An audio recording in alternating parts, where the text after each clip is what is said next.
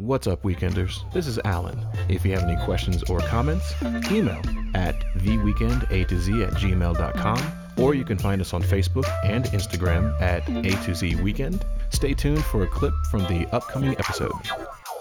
Like this one guy I went my my uh, brother's coworker. He had like a bar, essentially. he had like all the bottles stacked up. You know, like, what you what you want, man? I'm like, let's take a soda, man. You know, I'm about to go in the JT. game. Don't want no liquor with that, son? Come on, Yeah. dog. Oh, come on, don't lie. You know what you told him. A But he- Kubali Kubali, right? yeah. Two He had shares. like barbacoa. You know, he had like a full you know plate of barbecue. I was like, Yeah. dang.